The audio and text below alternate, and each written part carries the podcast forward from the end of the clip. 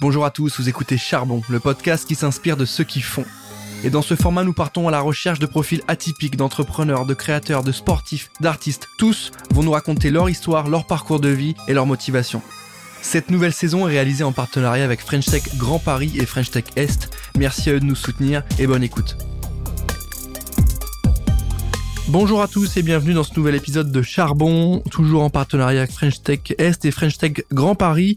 Aujourd'hui, mon invité, c'est Pierre Rinaldi. Salut Pierre, comment tu vas? Très bien, toi? Ça va, je suis content de t'avoir avec nous aujourd'hui. Nouveau setup. Euh, pour ceux qui découvrent cet épisode, on est en direct de Metz. Tu vas nous raconter un peu ce qui se passe à Metz euh, avec la French Tech. Tu vas nous parler un peu de tes aventures. Tu es euh, cofondateur de Sésame, sujet finance. Tu vas nous parler de ça. Tu vas nous parler de tes projets à venir. Tu vas nous raconter aussi d'où tu viens. Pour commencer, si tu le veux bien, est-ce que tu peux nous faire une petite euh, introduction à ton parcours, nous dire euh, est-ce que tu es de la région Pas du tout. D'où tu viens Quel âge tu as? Je m'appelle Pierre Rinaldi, donc euh, je suis originaire à la base de Mulhouse, en Alsace, dans le Grand Est. Aujourd'hui, je vis du côté de Metz depuis maintenant quasiment 8 ans. J'ai 34 ans, père de trois enfants, marié une femme d'origine étrangère parce qu'elle provient du Japon. Donc un parcours un petit peu atypique. En fait, euh, à la base, j'ai fait un bac professionnel, puis j'ai intégré en fait la première classe préparatoire HEC en France pour des bacs professionnels. On n'est pas énormément sur le territoire. À l'époque, c'était un, parcours un peu expérimental. On n'était que sept en fait à sortir de cette promotion et à intégrer une école de commerce. Et en école de commerce, tout simplement, euh, j'ai suivi un parcours entrepreneurial et en innovation. Et euh, pendant mon parcours, tout simplement, en fait, j'ai créé Sésame. Donc Sésame en fait est né à la base de la prise de connaissance d'un article de recherche dans le domaine de la finance expérimentale. Grosso modo, cet article disait comment on pouvait prédire euh, les évolutions des marchés financiers à partir des réseaux sociaux, notamment Twitter. Mhm. Euh, c'est aussi à la suite d'une rencontre avec une personne qui s'appelle Angela Sutan, qui est tout simplement en fait la directrice de la chaire euh, de finance expérimentale et qui m'a donné sa, enfin, ma chance d'intégrer son laboratoire de recherche en travaillant sur une thématique scientifique et notamment cet article de recherche-là. Donc c'est comme ça qu'en fait à la base est, né Sésame. Étudiant encore, t'étais encore étudiant. Quand j'étais encore étudiant, exactement. Donc projet à côté des cours, euh, c'est ça. Un peu compliqué à gérer, j'imagine. Exactement, ouais. C'est vrai que souvent en fait, je pense qu'aujourd'hui c'est nettement démocratisé par rapport à avant. Je pense que quand j'étais petit, je rêvais de devenir footballeur professionnel. Donc justement, tu as des parcours qui sont sur mesure, justement qui s'appelle sport-études. Mmh. Euh, le domaine d'entrepreneuriat, je dirais, ça se démocratise avec le temps, notamment aussi grâce à la French Tech, euh, grâce à différentes initiatives. Et pour moi, en fait, un entrepreneur, c'est comme un sportif de haut niveau. C'est pour ça que c'est important aussi d'offrir un cadre qui est un petit peu plus souple, qui permet aussi d'accompagner bah, ces profils-là, notamment quand on est étudiant, parce que c'est un métier, bah, encore une fois, qu'on découvre. Tout le monde n'est pas né entrepreneur, tout le monde ne baigne pas dans un environnement, dans un mmh. écosystème mmh. d'entrepreneurs. Tu vois, par exemple, mes parents sont pas entrepreneurs, sont assez loin même de ces métiers-là. Aujourd'hui, ils se posent toujours des questions pourquoi euh, on fait ce métier-là? Ils comprennent un petit peu mieux maintenant parce qu'il y a un peu plus de stabilité, on va dire, qu'auparavant. Euh, mais euh, je pense que c'est important d'offrir un cadre qui te permet de mêler justement études, et déjà t'offrir un cadre professionnel mmh. dans lequel tu peux t'épanouir et te développer. Est-ce que tu peux nous pitcher Sésame pour ceux qui découvrent concrètement à quoi ça sert, comment ça marche, qu'est-ce que c'est? Ouais, rapidement. Donc Sésame, c'est une startup fintech. En fait, grosso modo, chez Sésame, on fusionne euh, la finance et les nouvelles technologies. On a un acteur qui est spécialisé dans le domaine de la big data et de l'intelligence artificielle. Notre métier, grosso modo, si je devais le caricaturer au maximum, ce serait de dire qu'on collecte et qu'on analyse des données euh, textuelles qui sont euh, brutes, donc c'est-à-dire qui sont non structurées. On va les structurer et en fait, on va essayer de dégager notamment potentiellement des tendances. Donc, on a différents cas d'utilisation. Par exemple, on va euh, utiliser ces datas pour faire des analyses de e-réputation, mm-hmm. déterminer en fait quels sont par exemple tes avantages concurrentiels par rapport à une autre société. Euh, ça va être aussi euh, de l'analyse de risque. Ça peut être aussi également de l'analyse de sentiment, savoir qu'est-ce qu'un internaute, par exemple, va exprimer. Est-ce qu'il va exprimer un sentiment qui peut être positif, négatif, neutre, en termes d'émotion, de la joie, de la colère, de la tristesse, mm-hmm. etc. En fait, ça, ça relève en fait la notion en fait de des émotions d'Ekman. Et grâce en fait à ce que peut dire un internaute, on va essayer de prédire quel peut être son impact sur une société. Donc en fait, on a développé aujourd'hui un produit qui s'appelle Alerting chez Sésame, qui a pour but en fait de faire de l'analyse de critères ESG. Par exemple, un internaute peut s'exprimer sur une société et peut naître de ça en fait tout simplement une controverse ESG. On a eu un cas assez concret en France qui était Orpea, donc Orpa, il y a eu un livre à la base, qui était notamment Les Fossoyeurs. Suite à ça, ça a engendré un, certain nombre de conséquences. C'est devenu après un fait public. Et bah, la conséquence, euh, notamment de la sortie de ce livre, c'était un sujet de gouvernance au sein de la société. Donc par exemple, notre outil va nous permettre de détecter des anomalies sur des critères qui peuvent être environnementaux, sociétaux ou de gouvernance. Tu as aussi euh, des sociétés comme Solution 30 sur lequel il y a eu aussi euh, un scandale qui a été révélé au niveau de la gouvernance. Demain, par exemple, tu as une société dans le domaine, je sais pas, du BTP, mhm. euh, qui va déverser des produits euh, chimiques dans la Seine. ça fait un article de presse, ça peut faire du buzz ou pas. Et nous, en fait, notre objectif de notre outil, ça va être de détecter ce type d'anomalie. Donc, l'intérêt pour les acteurs de la finance qui investissent dans des sociétés, c'est de faire attention de la façon avec laquelle ils vont être exposés à une société, à leur investissement. Ils vont avoir tout simplement potentiellement une philosophie d'investissement dire j'investis dans telle société pour différents critères. Donc c'est veiller à ce que la société respecte. Eux, ils vont être en mesure de faire l'analyse financière, ce qui n'est pas notre métier à nous. Hmm. Cependant, on va analyser un peu ce que vont dire les gens sur Internet. Quand je dis les gens, en fait, c'est tout simplement, ça peut être un individu, ça peut être un média. Ce qu'il faut savoir, c'est que notre donnée, elle est uniquement euh, de sources publiques, c'est-à-dire qu'on va extraire euh, des datas de euh, journaux, de la presse spécialisée, de la presse généraliste. Ça peut être aussi tout simplement les réseaux sociaux, mais encore une fois, toujours avec un caractère public. Aujourd'hui, ce que vous avez, c'est un outil ou est-ce que vous faites du conseil de l'accompagnement Est-ce que c'est un outil sur lequel on se plug ou est-ce qu'il y a une notion de conseil euh, Vous vendez de la prestation, des livrables Tu vas parler d'insight, d'études, donc j'imagine que c'est des, des éléments qui sont commandés. Euh, comment ça fonctionne? Bah, Tout simplement, en fait, tu as différents euh, moyens de distribution. As, tu peux te connecter à la plateforme. Mm-hmm. Tu as accès tout simplement à un dashboard. Euh, tu fais tes requêtes un peu comme sur Google au final, et après, tu as différents résultats qui vont s'afficher. Par exemple, tu peux regarder justement qu'est-ce que les internautes peuvent penser de ta mm-hmm. société. Tu peux essayer de voir un peu à quoi tu peux être soumis comme type de controverse dans les critères notamment ESG, donc E pour environnement, S pour euh, sociaux et G pour gouvernance. Donc par exemple, je sais pas, t'es Total. Total, tu veux potentiellement savoir, tu as conclu un accord, euh, je sais pas, sur le continent africain avec une société qui est peut-être assujettie en fait à controverse. Donc Total est assujetti à controverse et potentiellement les investisseurs dans Total sont assujettis aussi à cette controverse-là. Et donc les investisseurs des investisseurs peuvent dire, eh ben, la société qui investit en Total, ben, moi je suis pas en phase avec vous parce que cette société ne respecte pas tel et tel critère environnementaux, sociétaux mhm. ou de gouvernance. Donc ça, c'est une première façon. Après, ta deuxième façon, c'est tout simplement, ça travers une API. Donc tu requêtes, tu reçois les informations dans ton dashboard chez toi et tu en fais ta propre analyse. Et la troisième étape, en effet, c'est qu'on peut en fait amener euh, les clients à euh, les conseiller sur comment utiliser l'outil. Mais notre métier, très clairement, c'est pas de vendre du conseil, c'est de faire du chiffre d'affaires qui est récurrent. C'est de vendre de la licence. D'accord, donc c'est du SaaS classique. C'est du SaaS classique, exactement. Abonnement. Totalement abonnement, qui en fait est annuel, annuel. Par utilisateur ou par entreprise? Par utilisateur, par entreprise, exactement. Donc demain, tu as une équipe de 5 personnes. En fait, tout simplement, on va dire on te facture une licence pour 5 personnes. Ok. Et aussi, en fait, c'est en fonction du nombre tout simplement d'actifs que tu vas traiter. Hmm. Et aujourd'hui, c'est qui les, les clients avec qui tu travailles? En fait, à l'origine, Sésame, le projet en tant que tel avait une dominante qui était euh, vraiment orientée finance, finance de marché. Aujourd'hui, on est plus finance au sens large. Et aujourd'hui et demain, très clairement, on va se tourner de plus en plus aussi vers les corporates. Hmm. Euh, c'est une nouvelle verticale qu'on est en train de développer. On a déjà aujourd'hui plusieurs euh, dizaines de clients euh, dans ce domaine-là. Donc par exemple, on a déjà des clients dans le domaine viticole, dans le domaine des cosmétiques, dans le domaine du BTP, etc. Toi, par exemple, un de nos clients, ça va être un fournisseur de lits d'hôpitaux. C'est quand même un sujet assez sensible. Pourquoi? Parce que potentiellement, tu peux fournir tes lits d'hôpitaux à l'hôpital public, à notamment des EHPAD. Certains EHPAD peuvent être assujettis à certaines controverses. Mmh et donc indirectement la société peut être assujettie à la controverse en mmh. arrière-plan. Donc il y a au-delà de l'aspect analytique, euh, décryptage, mesure et analyse, il y a aussi le côté prédictif.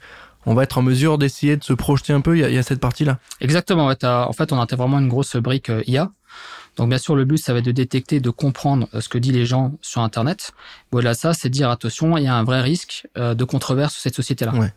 Donc c'est plus largement c'est de l'intelligence euh, économique quoi, c'est de la veille, de l'irréputation et en même temps on se projette sur ce qui potentiellement peut se passer. Exactement, totalement c'est ça ouais.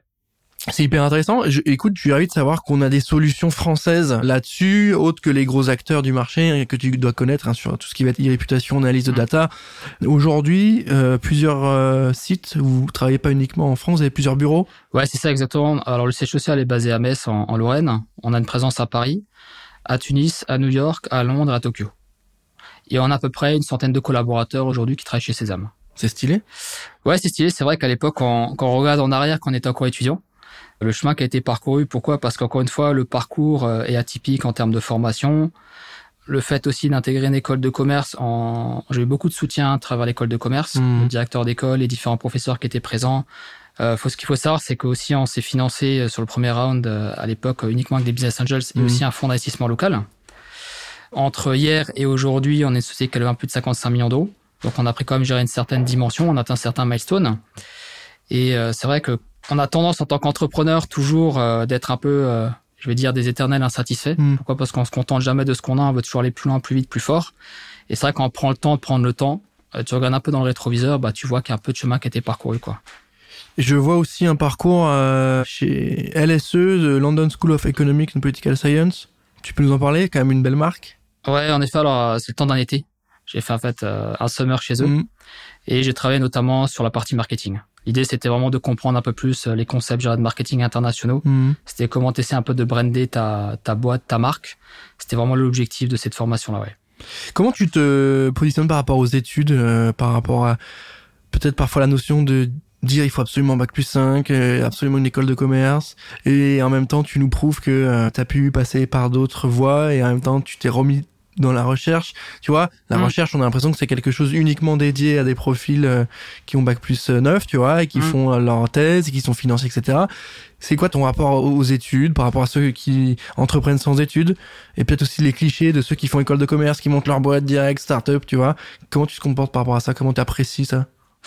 Ben, c'est c'est une très bonne question. Par défaut, je pense qu'on est souvent complexé par cette partie-là. Parce que, bah, justement, comme tu dis, si t'as pas fait un bac plus 5, si tu rentres pas dans telle case, c'est compliqué pour toi. Pareil, dans le domaine de la finance, t'as pas fait Polytechnique, t'as pas fait tel master. Mm. Tu parles à ces personnes euh, qui sont en provenance de ces formations-là. Donc, parfois, je dirais, ne peuvent pas comprendre pourquoi t'es là. Et au final, euh, avec le temps, bah, encore une fois, t'a- t'apprends ces choses-là et, et je pense que c'est pas toujours évident. Je sais que personnellement, c'est toujours quelque chose qui m'a complexé. C'est parfois aussi quelque chose qui peut me complexer encore aujourd'hui. Parce que, bah, en face de toi, tu as des personnes justement qui sont issues de telle formation, Mhm. qui ont tel background, qui ont fait de la recherche, etc., qui sont très intelligentes pour différentes raisons. Et moi, je pense qu'en fait, en, en France, on a encore un, un gros travail à faire là-dessus, sur la démocratisation, justement, dans le sens où tu as un concept, euh, je sais plus, à 40 ou à 50 ans, si t'as pas ta Rolex, t'as raté ta vie. Bah, je pense que voilà, c'est pas parce que t'as pas fait un bac plus 5 que t'as raté ta vie, à l'inverse. Souvent, je trouve que euh, les gens qui n'ont pas de bac plus 5 ou ne sont pas issus forcément d'une top business school ou autre, bah, sont pas plus cons qu'un autre, à l'inverse. Et je pense que ça mérite de laisser un peu plus d'opportunités à ces gens-là. Euh, toi, l'école 42, par exemple, je trouve que c'est un super concept. C'est vraiment donner l'opportunité à, bah, à des jeunes qui sont n'ont pas de diplôme. Tu peux leur pitcher 42 pour ceux qui découvrent? Bah, l'école 42, tout simplement, c'est euh, une école euh, qui te permet de te former pour devenir potentiellement aussi ingénieur logiciel Mm. ou autre. T'as pas besoin forcément d'avoir suivi un background euh, mathématique, informatique, euh, peu importe d'où tu viens. Ce que tu as fait auparavant, c'est un peu finalement comme une école un peu de la deuxième chance, dans laquelle on te permet d'apprendre à apprendre notamment la programmation et de demain de devenir ingénieur. Est-ce que finalement l'entrepreneuriat est, est, est pas une, une solution, euh, je vais dire, euh, d'ouverture d'esprit Est-ce que ça sauve pas des profils? Est-ce que ça donne pas les opportunités auxquelles on n'aurait pas pensé avant? Parce que effectivement, lorsque tu te dis que euh, on te ferme peut-être parfois les portes des grandes écoles parce que t'as pas fait tel cursus, ou même on te ferme la porte de grosses boîtes parce que t'as pas fait telles écoles. Tu parlais de finance. Aujourd'hui, c'est très clair. Hein, finance, t'as pas fait HEC, Dauphine ou une grosse école d'ingé. Au cabinet, on va te regarder, mais qu'est-ce que tu veux faire? Et là, tu nous prouves que, euh, en fait, euh, en bossant, on peut monter une boîte et ouvrir son bureau à New York. C'est, euh, est-ce que l'entrepreneuriat n'est pas aussi une sorte d'accélérateur pour ceux qui veulent faire des choses? Ouais, Est-ce que c'est un moment de se libérer aussi de ça? Je pense aussi justement, c'est euh, l'entrepreneuriat, je le vois vraiment aussi comme une école, un peu de la deuxième chance pour ceux, comme dit, qui n'ont pas fait une très grosse école, qui n'ont pas un master, etc. Ça va te montrer et prouver tes qualités, ta détermination, ta motivation, euh, ta pugnacité. Et euh, ça te permet aussi bah, voilà, de laisser la place à la créativité. Pourquoi? Parce que tu as des personnes simplement qui rentrent pas dans les moules. Faire euh, ça de telle façon, euh, comme on me l'a apprise, bah, je sais peut-être pas forcément faire. Je préfère essayer d'innover, de faire par moi-même et d'apprendre. Pas de mes erreurs aussi, tout simplement. Je veux dire, nous, en tant qu'entrepreneurs, on n'a pas suivi forcément de formation dans le domaine. Lever des fonds, euh, mettre en place une stratégie marketing, commerciale, développer un produit, c'est pas. Enfin, je veux dire, même si demain tu suis ce type de formation à l'école, ce qui va faire la différence, ça va être l'expérience. Les personnes aussi que tu vas rencontrer autour de toi.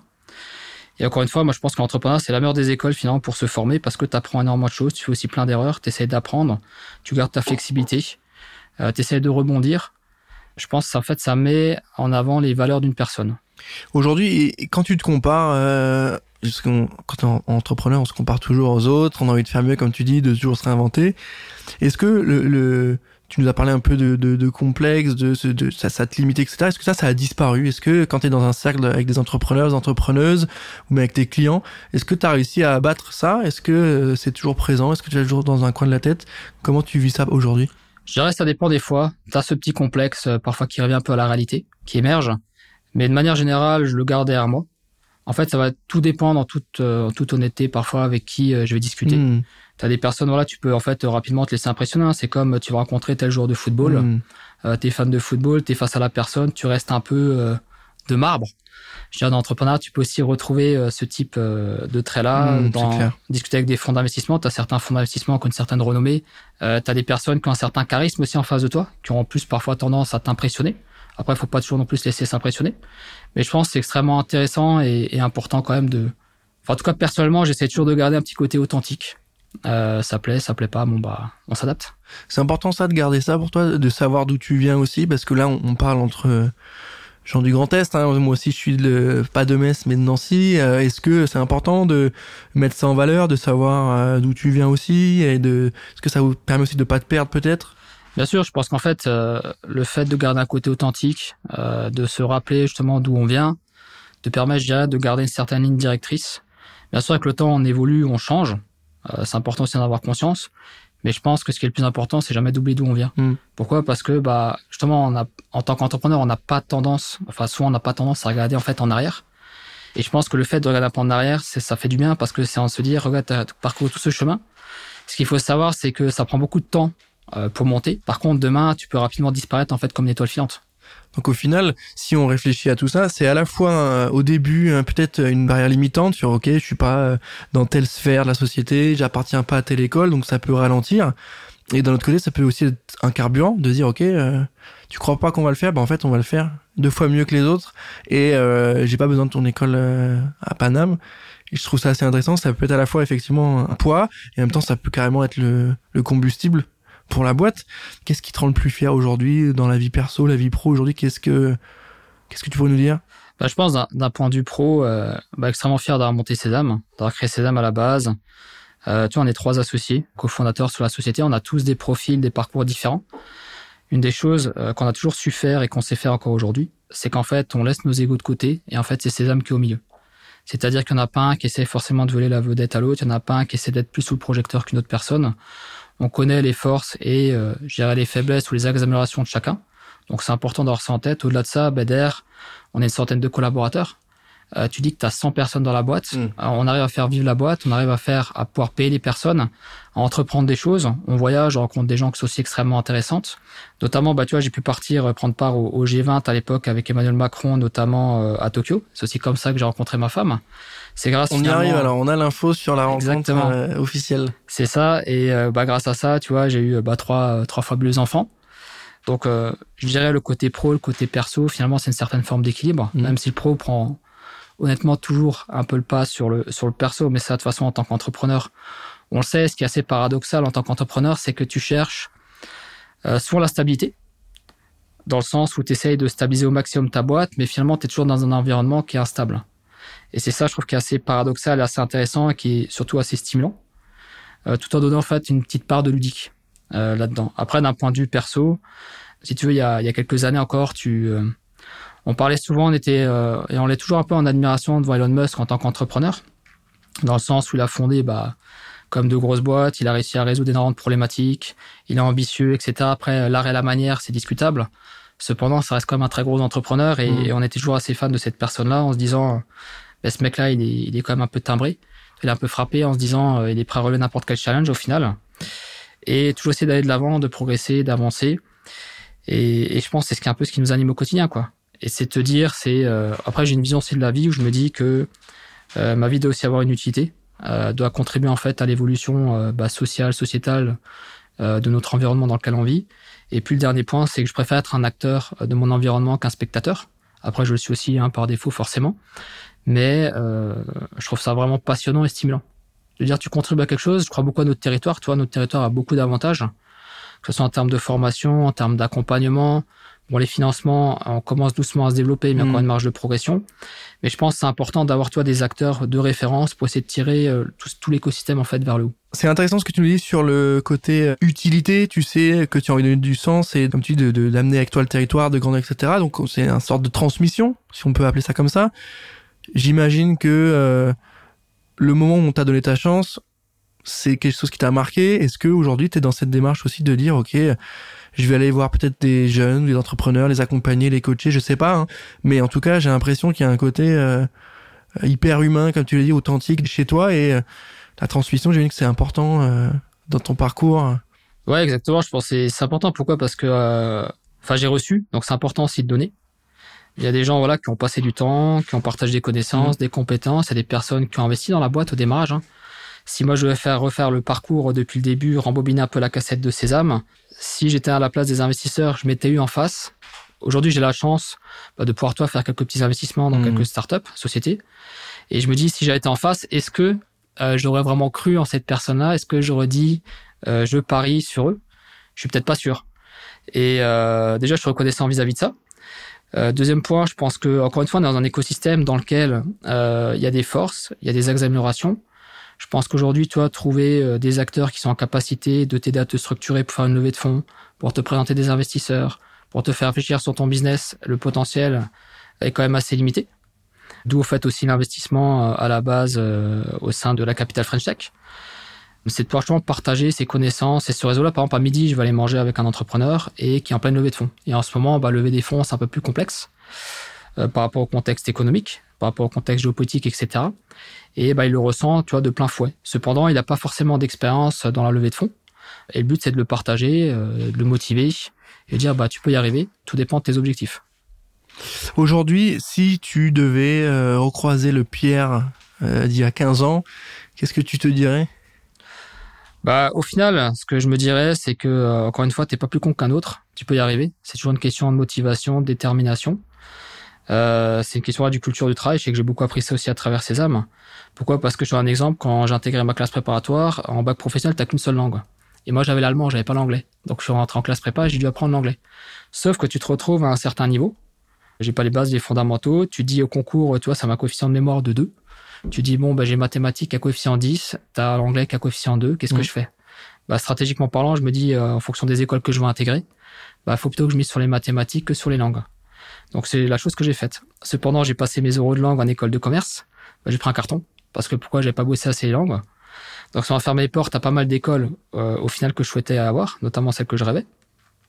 J'ai intégré une école dans laquelle je suis extrêmement fier finalement d'avoir fait mon parcours chez eux. Pourquoi? Parce que au final, je pense que vaut mieux être quelqu'un qui existe dans une école qu'être une goutte d'eau, par exemple comme à HEC, parce que c'est beaucoup plus dur aussi de se différencier. Hmm. Donc ça, je pense qu'il faut aussi le garder à l'esprit. Mieux avoir une taille d'école un peu plus critique, tout en étant bah, une très belle école, et euh, d'avoir pu monter ses dames.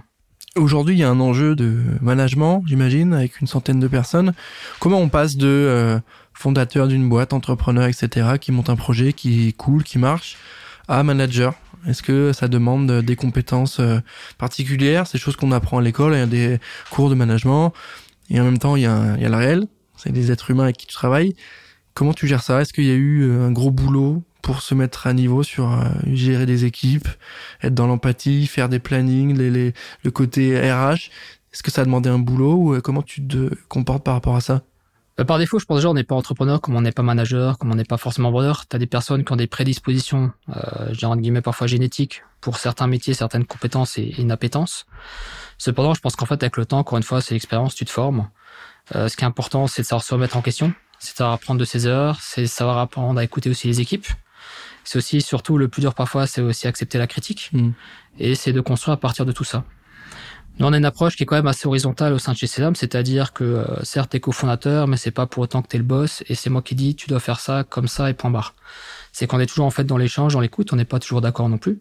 Mais le plus important, c'est justement d'accepter un opinion qui peut être potentiellement divergent ou contrariant, de le prendre en compte et justement de faire évoluer bah, tout simplement bah, ta stratégie, ta vision et, et la façon dont tu abordes les choses.